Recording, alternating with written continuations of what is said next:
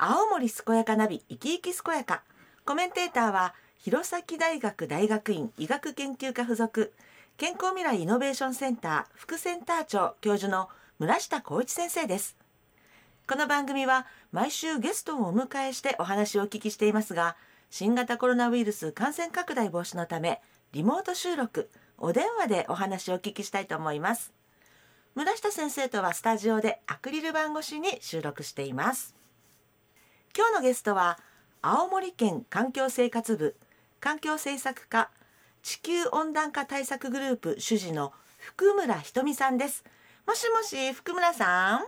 はい、福村です。はい福村さんそして村下先生どうぞよろしくお願いいたします。はい、よろしくお願いします。はい、えー、今日はですね福村さんに省エネ対策、なるほど。えー家庭や事業所でできる取り組みこのように題しましてお話を伺っていきたいと思うんですがあのまずは福村さん自己紹介をお願いしてもいいですか？はい、ありがとうございます。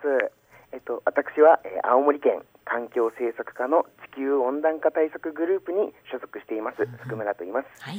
はい、主な担当は事業者を対象とした省エネ対策の推進になります。なるほど。事業者を対象とされてるということですね、はい。はい。あの福村さんご自身のご紹介何か少し教えてもらってもいいですか？はい、えー私青森市あ出身で、はいはい。えっと、まあ、あの今の季節みたいな冬の季節はえよくスノーボードに行きます。あら。えもうもう何回も今シーズンも行かれたんですか？いや、今シーズンは行きたくてまだ行けてないん行ってない。んですか？行ってない。どのあたりに行かれるんですか？はい、えっ、と、まあ、近場だと八甲田とか、へー。あとは味ヶ沢の方にも結構行ったそうりします。なんですね。気持ちよさそうですね、ありがとうございます。はい。はい。あの福村さんじゃあ早速なんですけれどもえっと今日のテーマは省エネ対策です。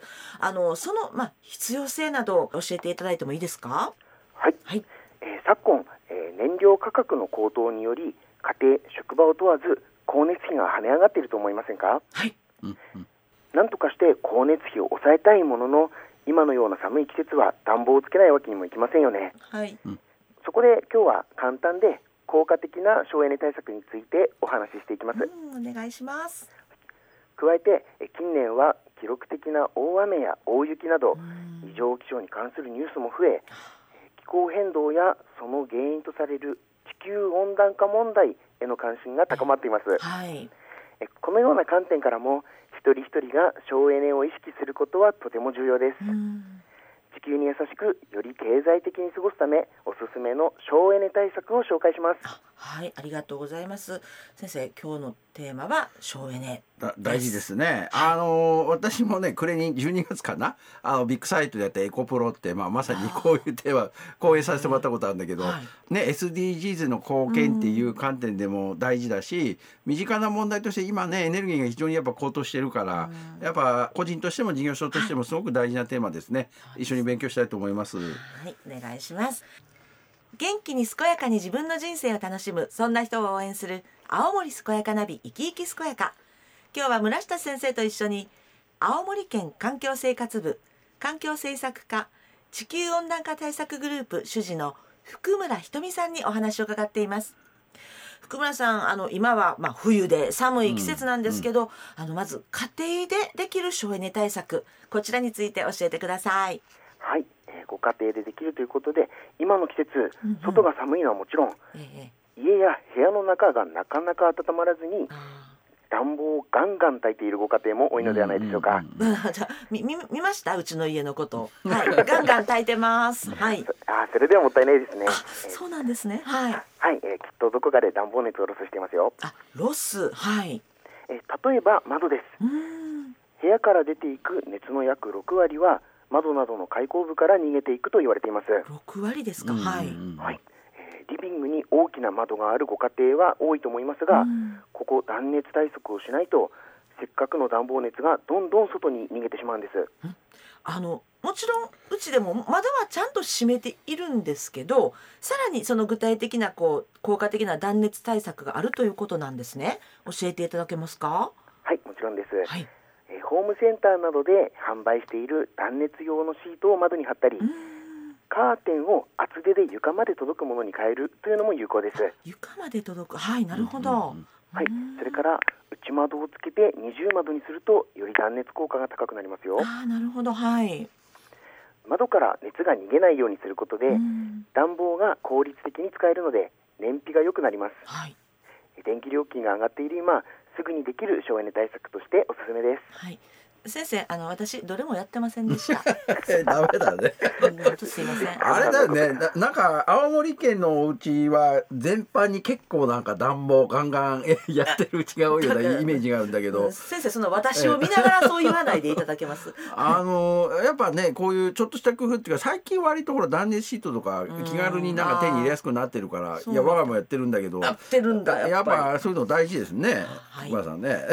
ね、今すぐできるってね、教えてくださったから早速ね、えーちょっと断熱シートまず買いに行きます、うん。私。はい。それからですね続いて事業所でできる省エネ対策こちらについてもぜひ教えてください。はい、えー事業所でもエアコンなどの空調設備を効果的に活用することが省エネ光熱費削減につながります。はいお仕事中暖房設定を今日強くしているのに床や足元が冷たいと感じることはありませんか？あの、うんうんうん。はいあのあるんです。わかります。よくあります。はい。はい、えーおそらく天井近くに暖かい空気が溜まっています。あサーキュレーターを使いましょう。ーサーキュレーターですね。はい。はい。天井に向けてサーキュレーターを回すことでうん。冷たい空気が持ち上げられてで天井近くの暖かい空気が足元に降りてくるので部屋全体が均一に温まりやすくなります。うんこうすることで暖房の強さも今までより下げられるようになりより経済的に使うことができます、うんうんそう。かせっかくのあったかい空気は天井近くに溜まってたんだ、うんそうですね。なるほど。それを循環させるということですね,、うんね。はい、はい、おっしゃる通りです。うん。また、えー省エネの専門家が事業所を見て回ってこういった効果的な省エネ対策を提案してくれる省エネ診断というサービスがあります。うん。この後もう少し詳しくお話しできればと思います。はいありがとうございます。先生あのおっしゃる通りそのその通りですって言われるまあ本当ね言われてみれば通りだよね、はい。あの今はね特に事業所なんかあのココロナの問題もあってやっぱ定期換気したりとかいろいろあるんだけども、はい。はい。うん。あのまあ私の場合大学だけどもあのもうあちこちにそうサーキュレーターを置いて回してますよ。あそうね、そうしないと部屋全体がやっぱ温まるんだようんうんうんね。やっぱり非常に効果あると思います。そうですねまずね取り掛かれることとしてご紹介いただきました、元気に健やかに自分の人生を楽しむそんな人を応援する青森健やかナビ生き生き健やか今日は村下先生と一緒に青森県環境生活部環境政策課地球温暖化対策グループ主事の福村ひとみさんにお話を伺っていますあのそれでは福村さん、えー省エネ診断について教えてください。はい。えー省エネを進めたいけれども何から始めればいいのかわからない、うん。もしくはすでに取り組んでいるけれども今以上に効果的な省エネ対策にはどんなものがあるのか知りたい、うん。えそんな悩みをお持ちの事業者の皆さんには今あの省エネ診断というものが、えーおすすめです。はい。で省エネ診断というのはエネルギー管理士等の資格を持った省エネの専門家が事業所を訪れうん。日々のエネルギー使用における無駄や改善点を見つけてくれます。診断してくださる、うん。なるほど。はい。はい、えーまた改善方法として提案される内容は大きく分けて2つありまして、うん。空調やボイラー出力の最適化など費用をかけずに実践できる運用改善というものとはい。費用はかかるものの高価格が大きい設備投資がありまして、えー費用対効果も合わせて提案してくれます。なるほど。はい。はい、えー今ならこの省エネ診断、えー国の補助事業を活用することで格安に実施することができるのでご興味が出た方は県の環境政策課宛てに一度ご連絡ください。はい。先生あのもう診断管理士といううんエネルギー管理士さんが診断して運用改善、もしくは設備投資などこうアドバイスをいただけるということですね。省エネ診断って大事ですよね。うん。やっぱりプロはねプロの目でやっぱ見るうん。といろいろやっぱ分かることあるかあらなんか本来だったらこれコンサルさんとかやると事業所だとやっぱ数十万単位取られちゃうらしいんだけどどどうやらこの補助事業を使うと数万円でできちゃうらしいんでこれは非常にお得な制度だと思いますね。ぜひ活用されたらいいと思います。ね、格安ということなので、まずね一度ご連絡をということでしたあの最後になるんですけれども福村さんぜひリスナーの皆さんにメッセージをお願いいたしますはい、ありがとうございます。省エネ診断を受診した事業者が、えー実際にどのような改善提案をされたのかインターネットで見ることができます。ああそうなんですねはい、はい、えー省エネ診断事例と検索し、うんうん一般財団法人省エネルギーセンターのページにアクセスすることで同業他社さんの事例が見つかるかもしれませんよう。んなるほどええっと一般財団法人省エネルギーセンターのホームページで、えー省エネ診断の事例を、まあ、見つけることができるということですね。はい、はいその通りです。はい。また2月には設備投資に活用可能な補助金に関するオンライン説明会の実施を予定しています。あそうですか。はい、こちら詳細が決まり次第県庁ホームページなどでお知らせします。はい、えー今教えてくださったのは、えー2月に、えー設備投資に活用可能な補助金に関する、まあ、オンラインの説明会があるということで、えーこちら詳細が決まれば県庁のホームページで確認できるということですね。ありがとうございます。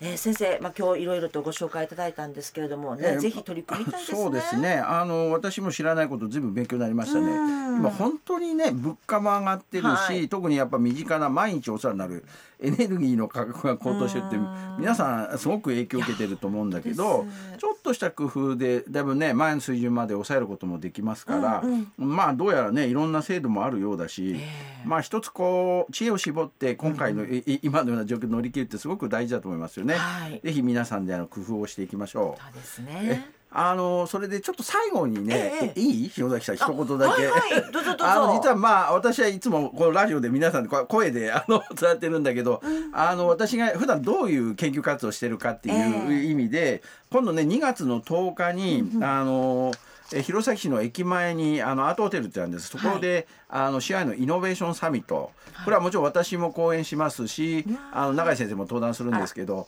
他にもね DNA の社長さんとか、ああと味の素の副社長さんとか、はい。まああの豪華なあゲストが軒並み登壇して、まあ、地域でどうやってあの健康づくり進めていこうかっていう、うまあ、講演と討論をしますから、ええまあ、ぜひあのご興味あったらご参加いただけるとありがたいと思います。はい。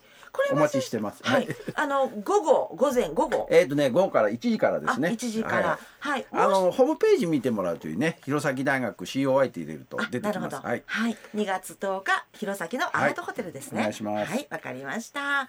えー今日は青森県環境生活部環境政策課地球温暖化対策グループ主事の福村ひとみさんにお話を伺いました。福村さん、そして村下先生どうもありがとうございました。はい、ありがとうございましありがとうございまたし。た。